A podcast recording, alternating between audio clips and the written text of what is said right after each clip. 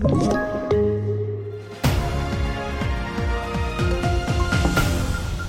V fyra-nyheterna börjar med att många åker ut i fjällen nu under jullovet och liftkorten innebär rejält klirr i kassan för liftbolagen.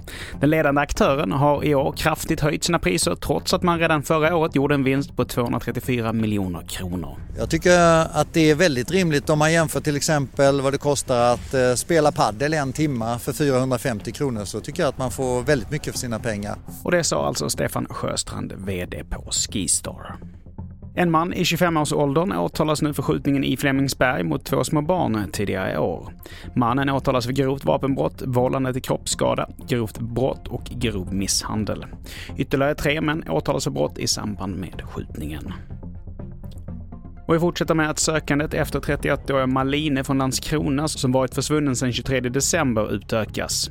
Enligt polisen finns det en risk att hon utsatts för brott, men ingen misstänkt har gripits. Det var nära anhörig som anmälde henne försvunnen till polisen.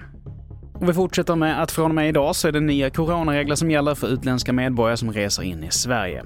Enligt de nya reglerna så måste man visa upp ett negativt covid-test, och det har inneburit att redan nu under morgonen så har man avvisat sjuttio till åttio personer vid gränsen vid Öresundsbron i Skåne. Vidare till att en ny mätning som gjorts av Kantar Sifo till oss om vem svenska folket vill se som statsminister av Magdalena Andersson och Ulf Kristersson. Ja, då visade sig att de flesta väljer Socialdemokraternas nya partiledare.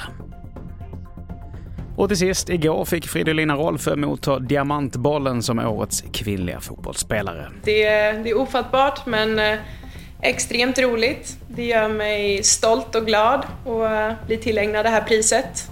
Det betyder väldigt mycket för mig, så att en glädje och en stolthet känner jag. Och guldbollen, den gick till Emil Forsberg.